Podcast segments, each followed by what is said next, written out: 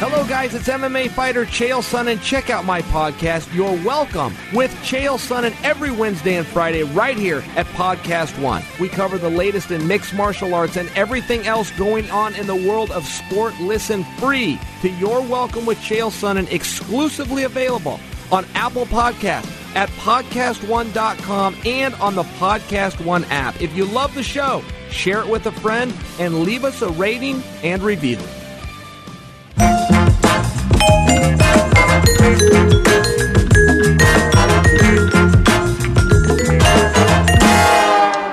Hey, it's Dr. Podcast, everybody. Check out the Swinging Sounds. Don't forget to go to doctor.com and check out the, uh, well, click through on the Amazon banner and support the people that support us so we can keep the wins and the sale, the Carolla Pirate Ship. Uh, before I go to our calls, which is we're doing a whole bunch of calls today, is uh, I want to share with you a little uh, interview I did with Kristen Bell. Uh, this is a project that is near and dear to my heart. Uh, she was great, and here is Kristen Bell. Hey, it's my distinct privilege to welcome Kristen Bell, award-winning actress. She's helping uh, honor caregivers and supporters of prostate cancer patients during this month's True Love Stories campaign. You can check it out at pcf.org slash true. Kristen, thank you so much for doing this, so, and thank you so much for joining me today. Thanks for having me. So I'm a prostate cancer patient. I'm doing okay, right? It's a it's a disease you can live with. It has effective treatments, and you have someone in your family with prostate cancer as well. Yeah, well, uh, my uh, currently my father-in-law is um, dying of prostate cancer because of the fact that he um, saw a lot of the signs over the past ten years and never got them checked, and we're dealing with a whole bunch of um, emotions as a family about how we feel about the fact that he ignored it and now just being there for him. But it's a tough position to be in because there's a stigma about prostate cancer that everyone will get it and you can survive it. And um, it's really just not that easy. It's, it's not that easy, but about one in nine men will get it. If they live long enough, they'll get it. Uh, and if you live, if you're old, if you're like 90 and you get it, it's not going to really hurt you. But if you're 50 and you get it, it, it can definitely do some serious, it it's a deadly disease. It is. Yeah. But, and every 20 minutes, a man in the U.S. dies of it. And I and I think it's interesting because it's you know it's similar to breast cancer in that it affects a lot of men versus breast cancer affects a lot of women, but the the, this, there's a stigma about men not wanting to really talk about this type of vulnerability. And, yep. you know, I'm even with me. It's a joke. My dad only goes to the doctor every seven years. And I, I, hope, and what I like about the Prostate Cancer Foundation is it's trying to make this information more readily available and get guys to talk about it and get tested because it's the best thing that you can do for your family is just keep up to date on your health because prostate cancer is, is a lot worse than you think. Right. Uh, especially African American men, more likely likely to get it, more likely to die of it. It's a serious thing. I, I, I to be honest, Kristen, I went because my wife sent me to the doctor. I, well, it's really bad. It's my I have a true story up there, my own, where she saved my life. Essentially, not essentially, it literally saved my life. She's in the room here, so I got to watch my how I choose my words. so, uh, but Kristen, you mentioned breast cancer. I want to read a little bit of data here. This is just for the the viewers, just so they understand what really is at issue here. Uh, here it is. So we have, uh, even though more men, uh, though men die four and a half years earlier than women and are 60% more likely to die from cancer, breast cancer receives $60 million more than prostate cancer, and ovarian cancer, $64 million than testicular cancer.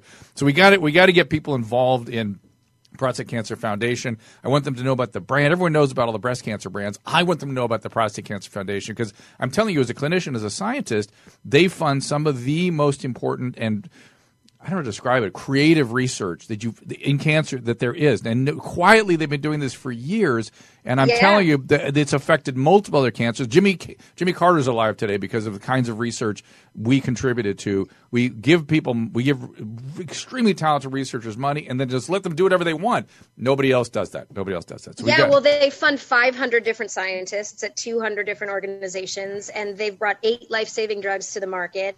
And I think it's you know it's important just for this information to be out there, especially you know as a woman. I I wish that I had had you know, the ability to talk to my uh, father-in-law who's dying right now about this issue 10 years ago and gone, Hey, have you gotten checked? And just making light of it and not making it such a heavy thing, but also not brushing it under the rug because there are, you know, all these things the, research that's being uh, funded, it's finding that it's linked. So if you have had prostate cancer as a father, Yep. there's a very good chance that you would have passed on a gene that will be more Oh, likely yeah. your daughter will have breast cancer. And Yep. so we need to know about these hereditary issues and these genetic issues, and it just needs to be talked about. And I think guys are sort of, you know, uniquely don't really want to talk about health and vulnerability. pa- no, no, no. Let's be clear. We're pathetic. We're, we're pathetic.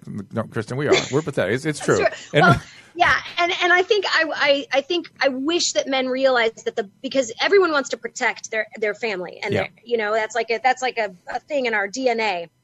The best thing you can do to protect your fam- protect your family is get your health checked Yeah. and make sure you're on the up and up. I'll grant you and that. you know the Prostate Cancer Foundation, the uh, one of the uh, projects we're working on right now is the True Caregiver Stories because it's prostate cancer just doesn't affect one person; it affects the entire family. And That's right. currently, I'm living it firsthand, watching my mother-in-law, who is one of my best friends, Mm. go through this. She's taking care of my father-in-law, and it is heartbreaking and sometimes rewarding and exhausting and she needs a support system around her and with the true caregiver stories we're asking people to share their stories and then they will be allowed to be acknowledged because they are real life heroes and the end of the contest i'm going to send them a, a really nice gift basket Ooh. as the little thing Well done. And uh, your husband, Dax Shepard, and I served our time. We did a satellite media tour, and uh, we spent the. We had so much fun. I got to tell you something. We, we did the Save the Males campaign, which I think we got to continue. We got to save the males. Save the males, everybody. Yes, yes, That's the idea. They, we They need we it. need it. We we don't take good care. We don't do it for ourselves. I, I'm I'm a physician. I'm a I'm, because I'm a man. I'm a terrible patient. Terrible. Yeah. Horrible. Terrible. yeah it's It's just the way we are. It's in us. We don't Yeah. like no one like asking for directions. We don't like going to the doctor. It's the way it is. It's in us. Exactly. But now we got to start talking about it. We got to remove the taboo. We got to remove the stigma, and we just got to talk about it because we are interested in in saving lives and having everyone live longer and happier Yep. ones. Okay, so Kristen, look, I'm gonna let you go. I really appreciate you spending time here. I'm so grateful you're doing the campaign. God bless you for doing that. But I want to also remind people that PCF funds research. Go to PCF.org. They fund some of the most creative and they, they, they the breakthroughs that I've, I've been on their board for a while, so I've seen some of the breakthroughs come along here. It is getting more intense, more rapid, more amazing. Be a part of it. PCF.org. Kristen, I thank you. Anything before I let you go? No, I'm just I'm grateful that you're on the same bandwagon because this message needs to get out. All right, you got it. Kristen Bell, thank you so, so, so much. Thank you. And thank you, Kristen. She's great. She's awesome. And uh, you can check out the video at doctor.com. But right now, let's get on to our calls. Danny, go ahead, Danny. 28. Hey, how are you doing, Doctor Drew? Uh, I'm good. What's happening? um, so I've been seeing a girl for about three and a half years, and she has some very serious anxiety problems, Mm. and the medication she has been prescribed to take has made her sex drive very low, Sure. and, and and she's not in the mood a lot of times. And when I try to, you know, bring it up or make a little move here or there, a lot of times she doesn't want to, and I just want to know if there's a way I can approach that. But I don't want to make her uncomfortable. I I understand her situation, and I don't want to make her feel like she's forced into any. Of course. Any kind of thing Of course. i- Is she on Zoloft, Paxil? What's she taking? Uh, Paxil. Yeah. And any other medications? I not. I think it's mostly just the Paxil Is it- and, and birth control, but that's not you know related to And that. not, maybe not even necessary because the, with the Paxil. What is Right. How long she been on the Paxil for? Oh, geez, probably at least four or five years. So I wonder if it's more. time to come off that medicine. That's a long time. Is, does she still have any anxiety issues? It's now about maybe once every six months or so. She her biggest anxiety is about throwing up. Huh. So anytime she's around somebody that is sick, Mm-hmm. or she ha- you know maybe eats at fast food and eats a little too much, and then her stomach is upset, then she can kind of work herself into a bit of a panic attack because she's so afraid that she's going to throw up. You know, one of the ways to approach this, I mean, I, I don't like young people on medication indefinitely. That's just me. Now, sometimes it's necessary, and I don't want to second guess what her clinical situation is or what her doctor plans. But if I were her, I would go back and talk to her doctor and go, look, is this, how long do I need to stay on this? The thing about Paxil is that you have to come out very slowly. There can be a little withdrawal from it. But what I would recommend is that she try to come off that. She have something available for panic attacks, like for acute attacks, like a Xanax or something like that, or Ativan. And that she also have, they're very powerful anti-nausea, anti-vomit medicines now. Something called Zofran. You sort of can't vomit on that stuff. And so I wonder if that combination, you know, if it's only every six months or something, geez, better she take the Zofran and, the, and or the Xanax when she has, you know, something coming on than take a medication every day that's interfering in her relationship, right? Right, and the thing too is about you. You mentioned bring up take every day is that sometimes if we're you know out and about and doing something and we're out somewhere and she forgets to take her Paxil and then that can kind of start to work her up sometimes. Well, it should because you can't the routine. You can't stop that one suddenly. You'll get a bad withdrawal sometimes, and it it's it would be very unpleasant. So reasonable. Somebody probably warned her about that. That's probably why she gets all excited about it. And, and you know, I, I don't know if this is necessarily your field, but she her her therapist recently moved a few states away, and by recently I mean I, I don't know maybe six months ago, and she keeps saying, "Oh, I'm going to find someone new, find someone new," and I'm I'm just trying to push her to to actually have an action on that thought yep, and agree with that. See someone new to keep to keep talking to her and someone she can. And I think it really hurt her because she had a strong foundation and had been seeing this therapist yep. for years, yep. and then all of a sudden this person up and moved away. And are they? Are so I've they been trying to encourage her gently to, you know, maybe it could help you out to see someone new. I, I, I, totally agree with that. And she also could Skype or Zoom or something with her old therapist. I don't know if she's still practicing anymore, but that that'd be a possibility too. But I, you're you're you're perfectly in line and reasonable, Danny. This is all reasonable stuff. You're thinking. You're not pushing anything. You're not putting yourself ahead of her. You're thinking of her. It's realistic that she should not stay on this stuff forever. You know, she needs to talk to her doctor about it. Is this a psychiatrist prescribing it or just a family doctor? I think now it's just like a, a family doctor because she's been on it. So yeah, she's, I, I know. she may freak out about or not want to come off it, but if she doesn't, I mean that's that's fine. But at least at least visit that with her, visit and or at least with her doctor. And to me, the idea that geez, every I wouldn't want to take that every day if I didn't have to, and if it were just for the every six month attacks, I'd have something on hand for those attacks. Uh, let's keep going here. Thank you, Danny. Let's go to Bob. Hey, Bob, what's happening? Hey, good evening, Doctor Drew. How are you doing? Good evening, sir. Hey, I love your, your deep dives into medical knowledge, and I'm hoping I can pick your brain a little bit here. All right, do it. I'm 50, 53 years old, and back in May of, two, of 2017, I was diagnosed with Parkinson's disease. Hmm. I'd been symptomatic for probably eh, probably about six months before that that I knew of. My sister said she actually saw uh, vestiges of it even prior to that. So, uh, been prescribed levodopa and carbidopa, right. and uh, seem to seem to respond to that. The biggest uh, biggest complaint really is a resting tremor in my, my left arm. Has that is that And, your, uh, is that the primary manifestation of your Parkinson's?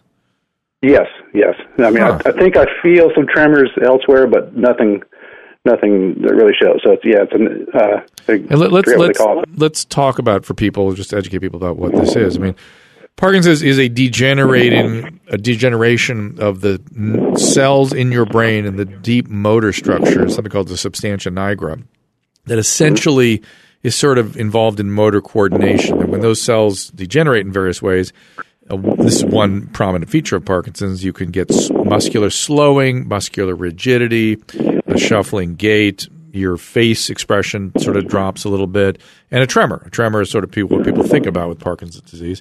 And your, your only thing, oh, somebody's calling you. Your your No, only I'm- that's okay. your only thing is is the tremor. That's the only thing that I really feel right now. Um, I've been had to go through some medical testing. I've uh, I got to keep a medical qualification for my job, so I, I went through some neuropsychological psychological testing. I went to an MRI at the request of the uh, neurologist, and uh, the neuro- the MRI came back. Well, they came came back and they said it was clean, but I understand that actually what they're doing there is is ruling out other things. that, Other uh, stuff, yes. Right. Yeah, yeah. So they don't Well, they don't necessarily. I'm a little I'm a little confused why they went to Parkinson's and not a, what's called a familial tremor. Do you know what it was about the Uh, tremor? Yeah, go ahead. I'm not sure. I, I saw a psycho, psych, oh, I'm sorry, a neurologist here in town, and then uh, went up to Emory and saw uh, a doctor up there as well. Bo- Both of them came back with uh, with Park, mild Parkinsonism. Okay, there, So- there must have been some other manifestations you had that uh, sort of tipped them off. Is it in your family? Uh, not that I know of. My um, my father's father, my paternal grandfather, did have Alzheimer's, and that's the only uh, uh, it's the only neurological problem I know of in the family. I'm the oldest child in in my family. So if if it's going to hit the family, I'm going to see it first. But neither my, neither one of my parents have any problems. All right. Uh, yeah, the, the, both both doctors did do the gait testing. They're walking up and down the hall Yeah. and just kind of watching for pill rolling and stuff. The uh, Right. the, the standard the standard things. Right, But uh, rolling neurological. what he means by pill rolling is you, like your thumb and uh, second and third fingers. Exactly, You roll them back and exactly. forth. Looks like you're rolling a pill. Um, are you better on the uh, carbidopa levodopa? It seems to have some effect. Uh, the, the one doctor wanted me to go up to uh, three pills a day. That's 300 milligrams of levodopa a Yeah. day. I seem to have a lot, and I seem to have some. I get a little bit spacey and, and kind of have trouble concentrating. Yeah. But back off on that. I, I kind of take it sort of as needed. I understand the levo. I'm not actually treating the disease. I'm treating the symptoms. So Right. It's it, the disease is going to kind of do what it does typically. Yeah. Uh, the only thing I have you have you maybe you can educate me on this. The only thing I've seen out there that consistently comes up as something that helps with Parkinson's uh, progression and prevention is caffeine, coffee. that's what the, the one uh, neuropsychologist said. He actually said it's caffeinated, caffeinated coffee, Yeah. not not Coca Cola, Oh, no, yeah. not decaffeinated right. coffee. It's caffeinated coffee. So go nuts on that. said- Go yeah. Yeah, he, he said he said three cups a day, and I told him I'd, I'd let him know when I got down to that. okay, good. All right, all right, fair enough. That's fine. I know you, you. I've heard you talk about patients uh, before. I mean, and, and I'm, I know I'm not getting enough ex- exercise. Um, so I know I, I know if I if I got some exercise that would help. Uh, a few pounds overweight, but I want to Yeah. see if there's anything else you can recommend. Any anything in your in your experience that would that would help.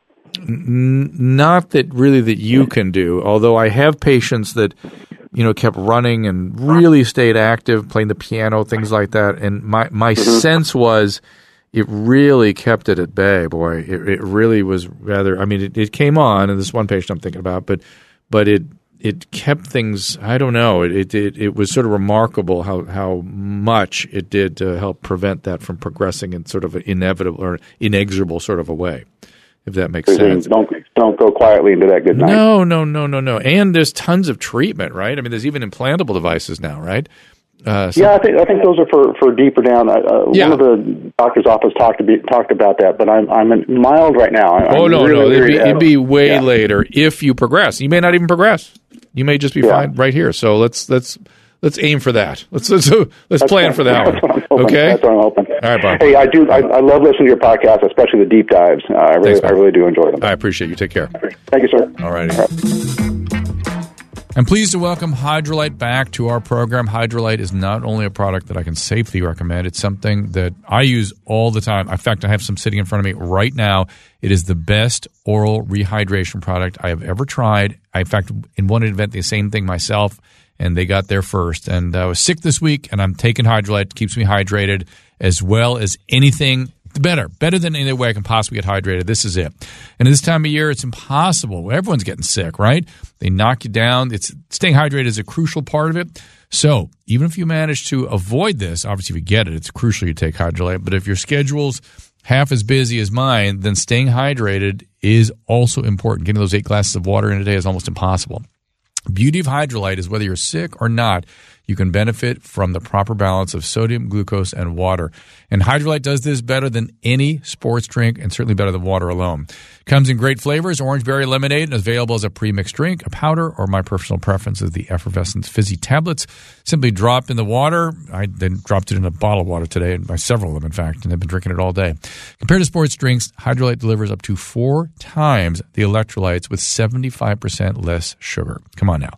Hydralyte solutions are appropriate for all ages, and each bottle or package includes easy to follow dosing instructions. You can find Hydralyte at Rite Aid or online at Amazon.com. And for a limited time, my listeners can save 30% on Hydralyte. Get some now. Just click the banner on my website at drdrew.com and use the code DrDrew18, D-R-D-R-E-W 18 at checkout. That is drdrew.com. Click on the Hydralyte banner, and then the code is DrDrew18. Soothe is an on demand massage service that lets you experience a relaxing massage in the comfort of your own home, office, or hotel. Wherever you are, they come to you. It's crazy. We've been using them for years. My wife and I book right from your phone or on the web or the Soothe app.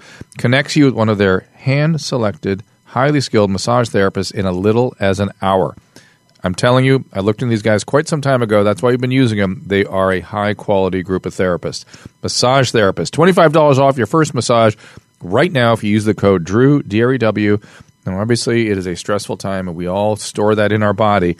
Well, book your Soothe massage as early as 8 a.m. or as late as midnight. Choose the type of massage you want, the gender of your therapist, the date and time. In as little as one hour, a vetted Soothe therapist will arrive with everything you need to relax. It includes the massage table, the music, everything, oil. It's all in one stop, and they come to you. Soothe offers four massage types, including Swedish, deep tissue, sports, and even prenatal. They even offer couples massages, so check that out.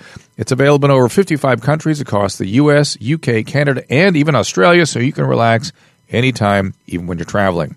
Soothe now has an exclusive offer to our listeners. As I said, $25 off your first massage if you use the code DREW, D R E W.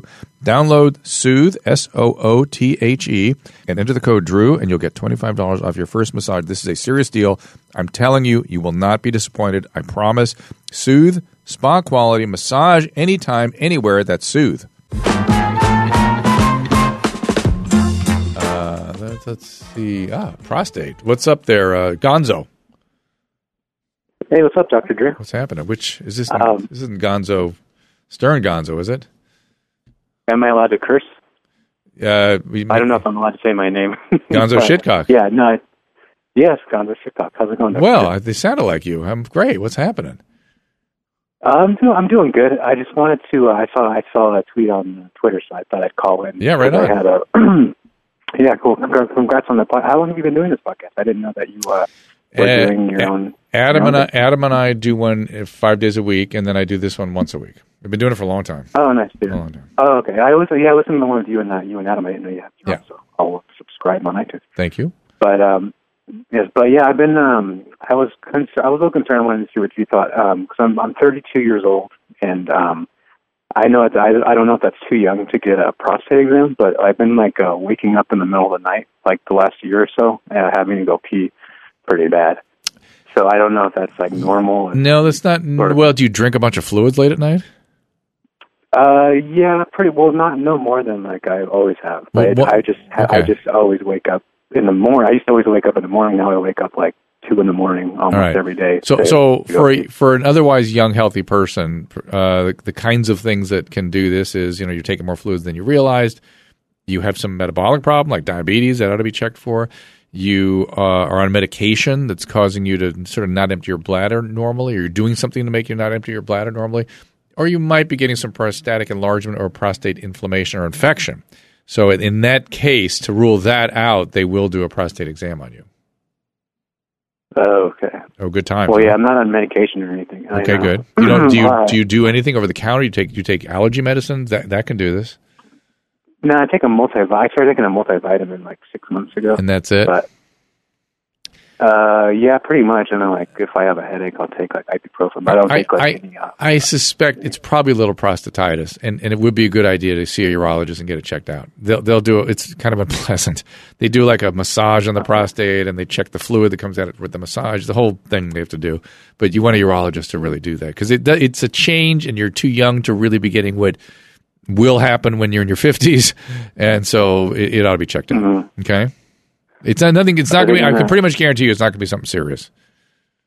okay, they're not gonna like shove anything up my ass, or are they gonna? Their finger, actually? their finger. okay. Uh, Well, let, guess I I, want to do two minutes on, well, maybe longer on Stern Show, if you don't mind, for a quick second, because strangely they were talking about colonoscopies and prostate exams on the show today. I don't know if you heard that. Oh, really? No, I'm I'm behind a couple of days. I gotta Well, go and they and Ronnie catch was Ronnie was flipping out about having a colonoscopy, and he was saying the reason. well, this is actually a pertinent thing because he was saying what what every patient I know says, which is, "I don't have any problems down there. I don't have problems. I don't have problems." Uh, yes, that's the point. It's you, you. If by the time you have any symptoms, you're dead. So we have to go up there and look and take out the things that develop into colon cancer before that. And the only way to do that is to put you to sleep and put a, a fiber optic tube up there and look around and then snip out anything that happens to be up there. And so his his denial was rigid and bad, not good at all. Um, I get No, I gotta listen. I get a every Ronnie's like week. 69 too. I know he's got to get he's got to be getting this thing. He's never had one, and yet he's had and yet he's had prostate biopsies. You know, which is a much more difficult procedure. As somebody who's also gone through that, that that's that's way worse, and that didn't bother him. So he's got some weird something about seeing his parents when he was a teenager together, or his neighbor, his neighbor. I should say his neighbor and his dad. His mom was not in there. You know. Yeah, didn't you say? Didn't you say you thought that Ronnie had um like uh he thought that um like he was. What didn't you say there was like some trauma or something? Yes, like, he yes he misremembered it? was. He saw his dad having an affair. That's what he saw, and then his brain flipped that into oh, there's a threesome going on at my parents' house, my dad and mom with the neighbor, and yet he admits he only saw two sets of feet. There were only two people there.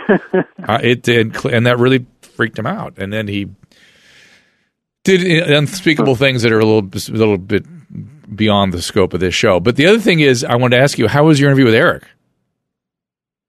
Uh with Didn't I see it? Didn't I see a high pitch Erik interview last night on Twitter? Um, was it an old one? No, I think uh, it's probably an old one. Well, like um, Pitch Erik, we uh, we do a podcast together um, on uh, every Friday. I see. So Must probably been- probably that. That I was probably, I probably How's he doing for his recovery yeah. from the uh, the the Oh, he, he, bariatric surgery? great. Is he? He's doing great. He lost like eighty. If you want, we can we can call him. I don't know if you if you want to talk to him. But yeah, I Uh, think he lost like eighty pounds. He's doing really good. It might So- be interesting. What do you think, Gary? You want to talk to High Pitch Erik?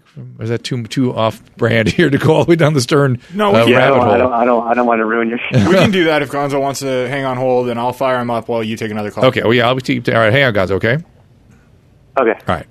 Uh, this is uh, Alexandra. Alexandria. Hi. Hey. What's up there? Um, okay, so a little backstory. Um, I'm diagnosed anxiety, depression, and anorexia. Mm-mm. Um, been going to therapy. I've been in treatment for my eating disorder. Um, point where I I have been seeing a psychiatrist, and we tried one SSRI, which is Prozac, and it was five milligrams, and it was working really well, except for the side effect of um, my libido was like not there. Right. That that does that. And uh, so then we switched it to buspirone, which is just an anti-anxiety. Um, Mhm. And then I was having really bad stomach cramps, and so he took me off that and pretty much said, "I don't take medications for you." Okay, that's good. And uh, but and so I'm kind of stuck in a place where it's like I'm in therapy, I'm making this progress, and then I kind of hit a wall. With what? I kind of step with uh like I'm doing really good and then they have kind of an episode where I'm uh I kind of my baseline drops. So I I kind of drop into depression, I'm zoned out, I'm you know unable to focus on tasks and uh How- really defiant. How how long does that last for? Um, usually a week or two. Sometimes it, it'll go longer if I don't.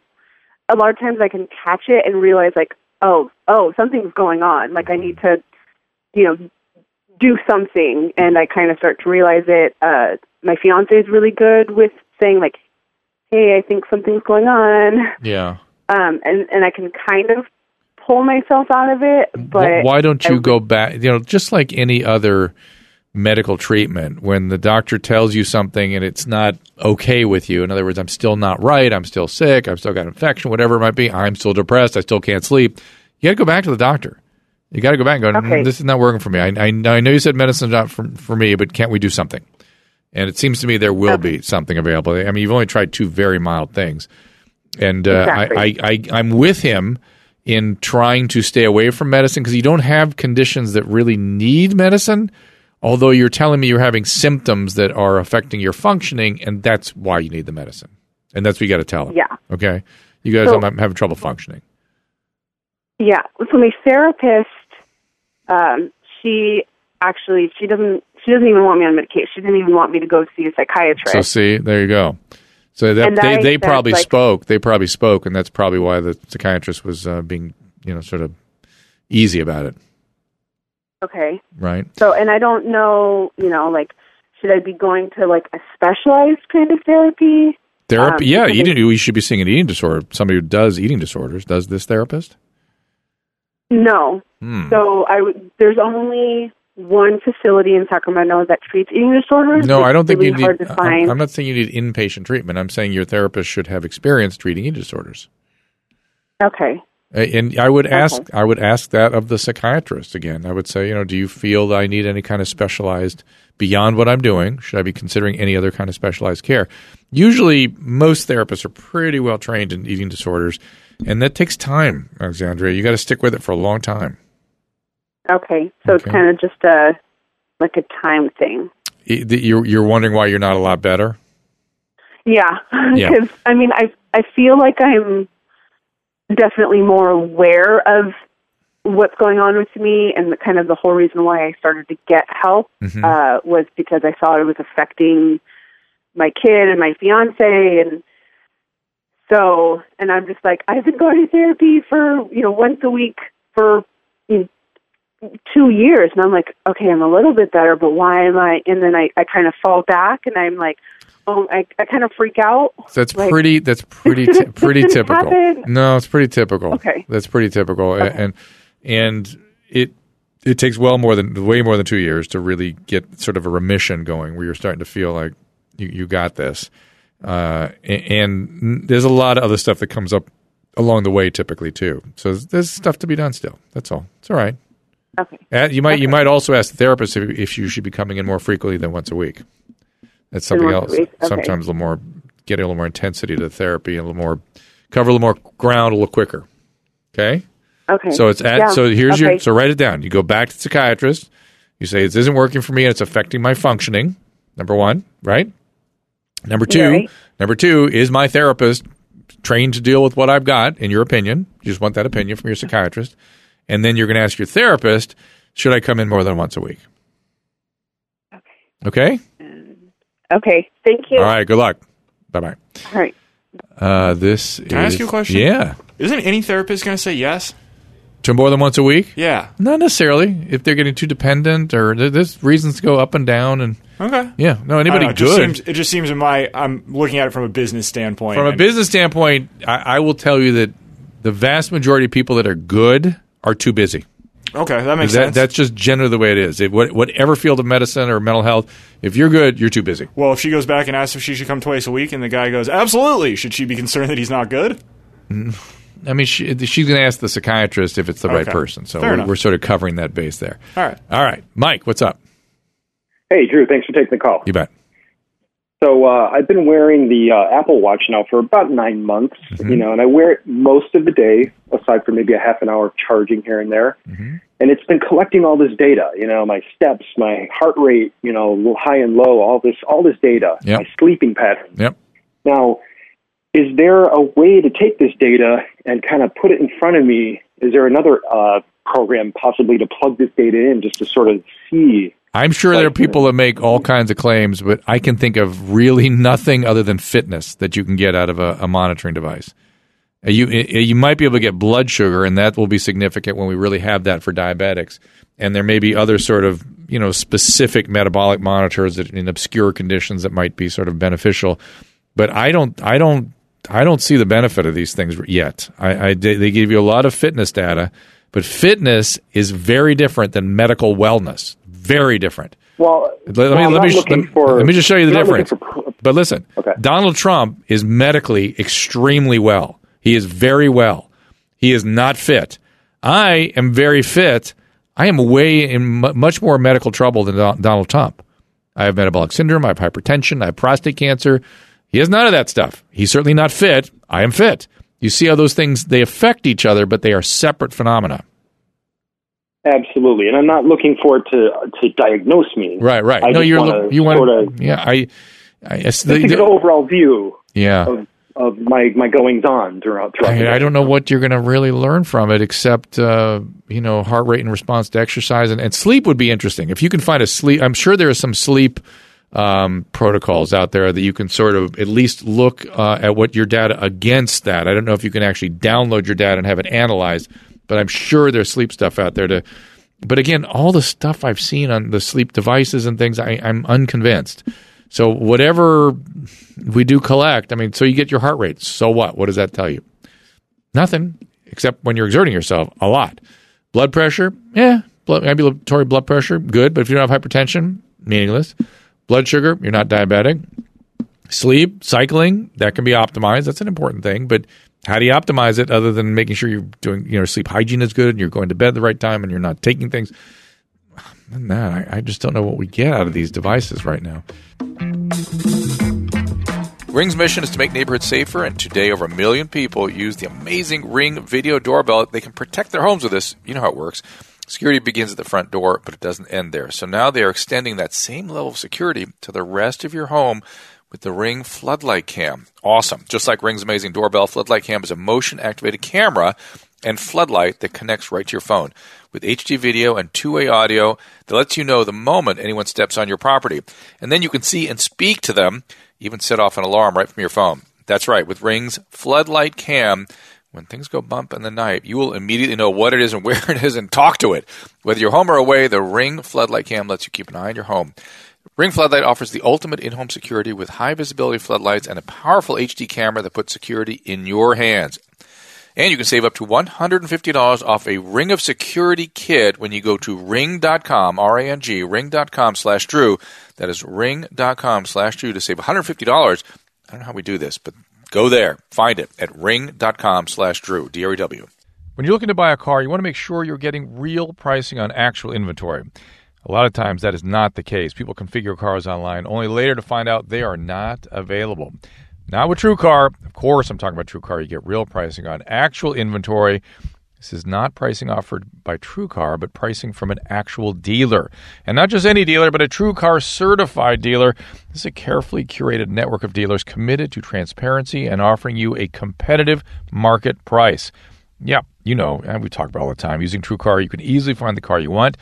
Next, TrueCar, TrueCar.com or TrueCar app will show you what other people in your area paid for the same car you're looking for. Now you know what a fair price is, so you can feel confident. Over 3 million cars have been sold to TrueCar users by the TrueCar Certified Dealer Network. Over 3,000 TrueCar Certified dealers are available nationwide. You will get to work directly with a TrueCar Certified dealer that you make contact with, and TrueCar users are more likely to enjoy a faster, better buying experience when they contact a TrueCar Certified dealer.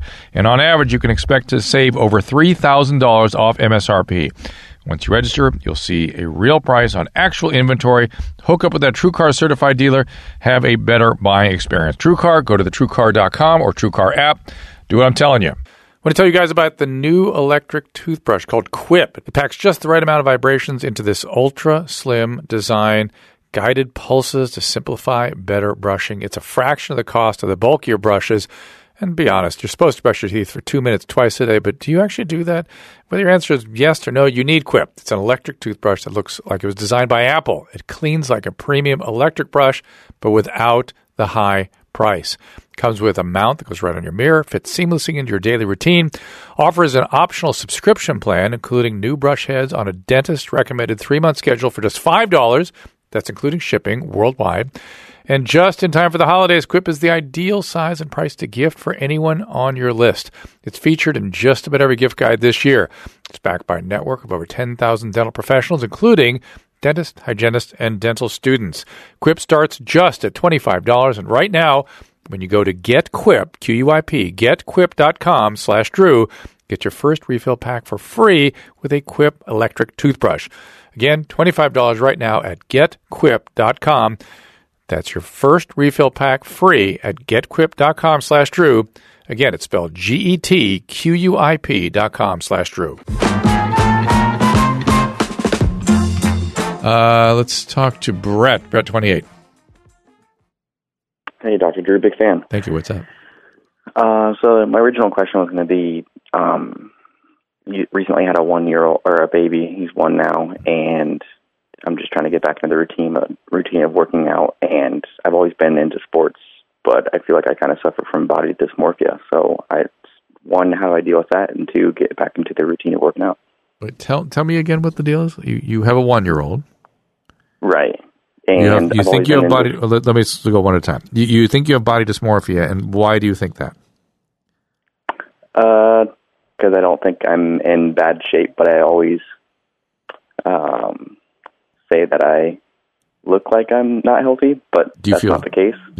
Originally, body dysmorphia was actually, believe it or not, preoccupation with facial characteristics, teeth and uh, nose, things oh, like no. that.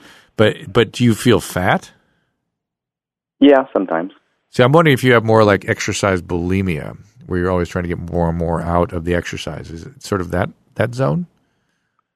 Uh, I, don't know if it would be that because you know I I struggle working out anymore because of the the time with the kids. So Okay, so, but Um, but you don't feel you don't feel image. crazed because you can't work out. right, It's more about your body. yes. All right, and then what's the question? Um, I, I, so do you think that would be something to see a therapist about? Because I don't. No, no, no, I don't know. That's more time away from the kid. You're 28. Right. How's your life going generally?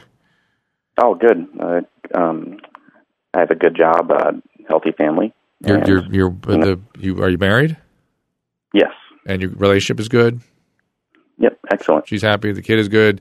You like your work. Yep. You're not depressed. I, I, Yeah, everything's going good. It's just that it's that one thing. I, that's just it, to me. It just sounds like an unpleasant symptom that will cause you to do things that are good for you.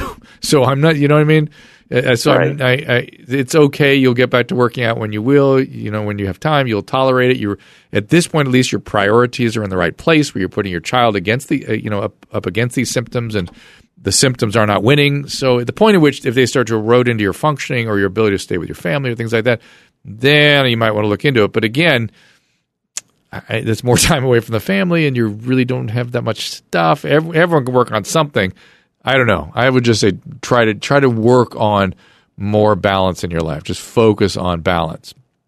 Thanks, Brad. This is uh, Kyle. Hey, Kyle. Hey, Dr. Drew, it's actually Tom. Tom. Um, All right. I, uh, yeah. Go I, ahead. Uh, first of all, I met I met you in Columbus. You were coming out of the airport like three, four years ago. It was like Saturday morning, and uh, you were real cool. I mean, you, I was sitting on a bench. I look over, and there you were. You were probably doing a talk or something. Columbus, Ohio. Yeah, yeah. Coming out of the airport in the morning. God, I think I think that was like seven or eight years ago. Is that possible? really. Yeah. Yeah. All right. I was going there for a wedding. Anyways, Cool. Doc, I'm gonna be honest with you. I uh, I know you well, you want it straight and to the point. I I uh, grew up wrestling, football. Um, I was in the army. Went to ranger training in the army. I just lived a pretty pretty rough life on my body. Um, about 20, 15, 20 years ago, I realized I had lower back issues, and the doctor in Akron said um, you know, you've you've got the spine of an 80 year old man. It's all degenerative, you know, yada yada. Recently, it's been getting very bad. Uh, last two three years, I had an EMG done. He said, "When's your surgery?" Yeah. I, I looked at him and I was like, "Well, what are you talking about?" Um, because the MRI, my S1's pinching the nerve. He could very clearly feel it. I know you and Adam talk about, you know, oh, back pain. Oh, everyone, you know but it's real, you know. No, sure, And but but the problem is Yeah. you don't want to operate for pain. You don't operate for pain because it's more like as likely to make it worse as better, and put you on a Let whole. me tell you, Doc. What? I went through pain management, which is basically they give you a hundred Percocets a month and yada that yada. that's disastrous. I know you. I know you. How you feel about that? I got off it six months ago. Um, I tried that cr- uh, kratom. Um, That's just you know, another. That's just another opiate. right. That's just another right, opiate. right.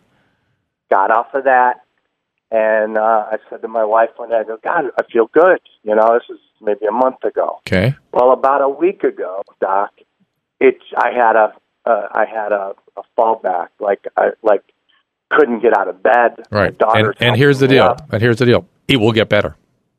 It will get better. The last thing you want to do is have a surgery or more opiates. What about things like uh, the concentrated plasma or of uh, platelets, PRP, something like that? Yeah, and I just heard a podcast. You know, they were talking about the stem cells. Yeah, well, stem cell literally- that's the same zone, same kind of thing. Do that. Do something like that. How far away are we with that? Like just the regrowth and all that with the stem cells injected in It- there? It's not. It's I- not about regrowth. It's about anti-inflammatory, and both the plate, the concentrated platelets, or the stem cells. You have, go to someone who does this stuff, and and Yeah. get get that done. Uh, it, it, here's the thing about back pain. It's horrible. It comes on. You can't move when it comes on, and it always gets better, and it always comes back. That's the way it goes. It's about a week and a half, and I'm just now. Yeah. And I, I teach. I actually teach docs. I teach uh, Epic, uh, EMR. Oh, fantastic. But um, but yeah, so I'm I'm just now a week and a half later, uh, you know, comfortable enough to to you know get And, around and, it. and work. here's the deal: it Just will it will come back. I'm telling you, it's real. It's Of course it is. Of course it is. I'm not saying pain isn't real. I'm saying that there's zero evidence that opiates are a good treatment for this kind of pain. Zero. And surgery makes it worse many times and sends you down a terrible path. If you had motor don't- weakness, if you had motor weakness, I'd go for it. But for pain, I just seen disaster after disaster after disaster. I think though, Doc, and I'll let you go, but I think the next thing for me is I, you know, I'm feeling numbness in my feet and my. I'm thinking that's the next thing that's going to happen. I'm going to lose my right, my right leg. My, you know, If you develop motor, if your muscles atrophy or you develop motor weakness, then you have to have surgery. Then, then I'm sorry. Then that's the way it goes. That's a different situation. But for pain, and by the way, you have an S1 problem. That's you're not going. L five S one. You're not going to lose. You're not going to lose much. That that's in your buttock. That's not going to be a problem. So Five S one. yeah. So look, here's the deal. Get go talk to somebody about the stem cell and the concentrated plasma. That will help. And and as well, have you had uh, epidurals? Yes, I have. Okay. They did nothing All right. for me. All right. So I would look at the the plasma, the uh, platelets, and or the um, the stem cell. I, that that's the next step for this kind of thing. It seems to me. Uh, I'm not sure if they can do it that deep either. I'm used to doing it in the neck and the shoulder, but I'm assuming they can do it in back. I believe I heard somebody was willing to do that, but I would look into it for sure. Uh, Raphael, What's happening? is this my Raphael from Texas? Yeah, same guy. What's going on, man? What's happening? Uh, not much, man. I had a question. Um, I, for about a year now, uh, it seems like my libido is uh, progressively decreasing, and now it's uh, it's almost not there at all. Aren't you on I- medication for depression? Well, I I was uh, yeah I was on Wellbutrin and Effexor for a while. I I stopped using Effexor about maybe two months ago, Mm-hmm. uh, which is badass. I didn't have a lot of withdrawals or anything, Great. but it seems like my libido didn't recover from it. Yeah. I don't know if it takes time. It, it or- does. or- It, two months is not a long time for that to recover, but uh, I would talk to the. There's sometimes some things they can do to kickstart things. So I, I would talk to the, Okay. the prescribing doctor about that for sure, because there's a little What the- tricks they can do sometimes that will get it going. ah, nice. What kind of doctor should I go? Psychiatrist, Or just a- definitely. No, no, regular doctor won't. Some the psychiatrists, the ones that know these kinds of tricks. Okay, and and what what kind of what what is that? What what what does that method consist of? It depends. It depends. They they they got to make sure that your testosterone levels are normal. They sometimes they even think use things like cyproheptadine. There's all kinds of things that they can kind of do to sort of that work to get the libido back going. Sometimes There's- a bunch of different little things they can try and, and give him a chance to try it or her a chance to try it and see how it goes. And and by the way, two months not a long time after being on Effexor to fully you know get your your libido back. Uh, let's talk to Rich. Rich, what's going on? Hi, how are we doing? Good. What's up? Oh, um, I was just wondering if I should spend the five thousand dollars to get an official diagnosis of Marfan syndrome, because insurance will not cover it, and I've had three different heart specialists uh, kind of steer me that direction. To get tested. I, I would ask them if they were to assume you have Marfan's what and not prove it, how would that make a difference? Mhm. You know what I'm saying? Because it sounds like right. they're Uh, I think it's the treatment, and what whether surgery or because the the two that they've given me is the surgery, which I don't know what sort of surgery they would like to do other than Well, it's uh, usually yeah, it's usually aortic valve and aorta. right. So what's happening there? What are they saying? Uh, they said that I have a I have an Olympic I have the heart of an Olympian. It's just in the wrong body. Well, what? Hmm, it's what? So not, and I don't know what that means from a doctor's perspective. I don't know what that means either, except that your heart's good, which is great. Okay. Uh, w- Right. What what is going on in your aorta? Do you know? Uh, it's it thumps really hard, but my resting heart rate sits anywhere from Not, 38 not your heart, your, your aorta, the great vessel that comes, the big vessel that comes out of your heart. And Marfan Okay, well, syndrome. I- yeah. yeah, people with Marfan's get get aneurysms there, they get aortic valve problems. Do you have anything like that going on? Uh, I have had a couple spells where No, no, it's just unexplainable. No, no, Go it's a, it's a picture. They do it. They'll do like a CAT scan or ultrasound of that artery and say, "Look, it's four centimeters. It's three and a half centimeters." Did they say anything like that? I have not heard anything like that. I've heard there's a leak. Ah, okay. Most what eighty percent of people have murmurs, right? Yeah, but murmurs just means something we hear. That murmurs can be caused by thousands of different things. What's the le- the leak is the causing the murmur? What is the leak in? The leak is in the top portion of my heart. Oh boy. Um, Yeah. You need to get more clarity about what, what you're dealing with here. Number one, and number two, ask them how would treatment be different if I had Marfans as opposed to if you just assumed I had Marfans. Uh, nothing other than surgery or no surgery, and it may or may not fix the problem. But I also have I've had my left lung operated on twice. I've had two lobe removals. For what? Uh, collapsed lung. Uh, Ten years ago, I uh, had a heart attack on my way to school where my lung expanded, shifted the heart, and then that's where the whole this whole spin cycle just started. And then it ended with, "Well, we can't explain it. We think you have Marfan." Yeah, I need a lot more information to know what happened there. You actually had a heart attack, or or you had something that looked like a heart attack. No, I had a heart attack. Well, by the blood, they tested the blood. It's weird that they could say your heart is an Olympic heart if you've had a heart attack. Agreed. Huh. Yeah, um, Rich, call me back sometime. We get if we can get the information. You know, really read. Maybe get a medical record. You can read to me what's going on there, and and we don't know we, we don't know why they removed your lung, the lobes of your lung, Uh, there was an infection that just continued to spread. and were those infections related to some other surgery? No, Oh, this is not making sense. What is your pul? You must have a pulmonologist, right? uh, I do. I have. I haven't been to him specifically in about eight months And- because and- he keeps sending me to specialists. And what did he say the problem is? He said the problem is I'm working myself too hard, Uh, but, But- but I what- don't know how I can keep weight on if I don't work out. and and Six what? foot five and I weigh about 138 pounds. Yeah, that sounds like Marfan, Marfanoid. We call that.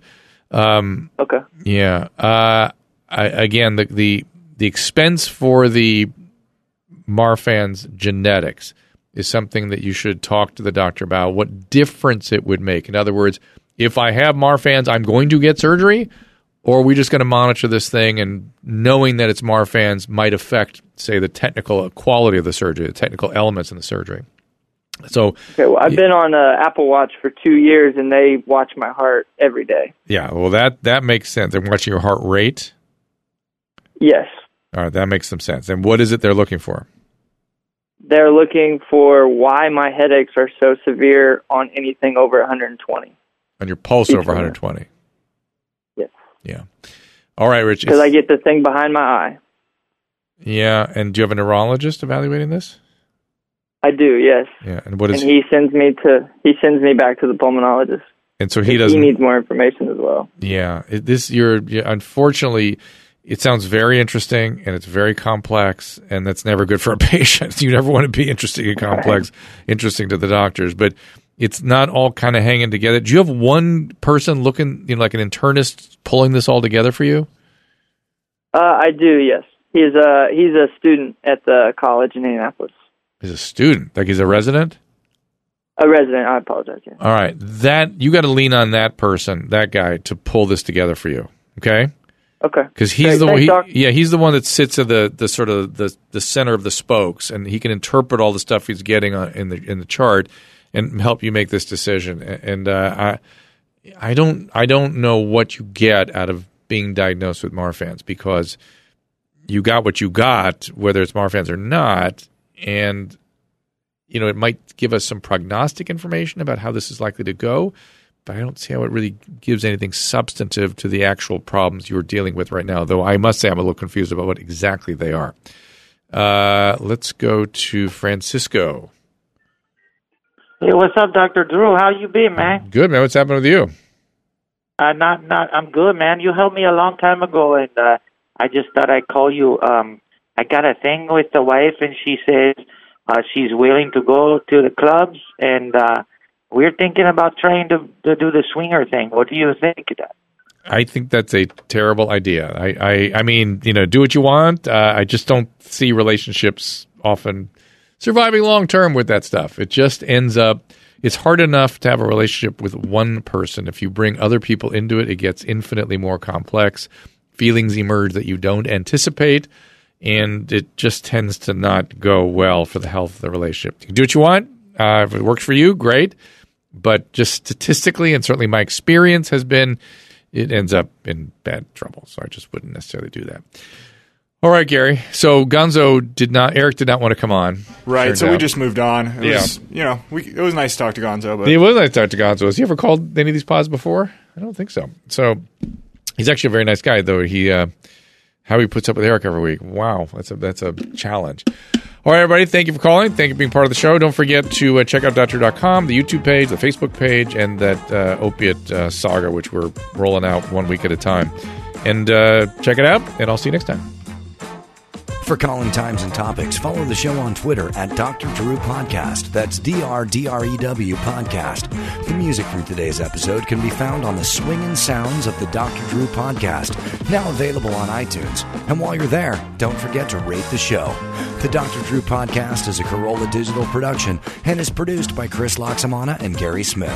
For more information, go to drdrew.com. All conversation and information exchanged during the participation in the Dr. Drew podcast is intended for educational and entertainment purposes only. Do not confuse this with treatment or medical advice or direction. Nothing on these podcasts supplement or supersede the relationship and direction of your medical caretakers. Although Dr. Drew is a licensed physician with specialty board certifications by the American Board of Internal Medicine and the American Board of Addiction Medicine, he is not functioning as a physician in this environment. The same applies to any professionals who may appear on the podcast or drdrew.com.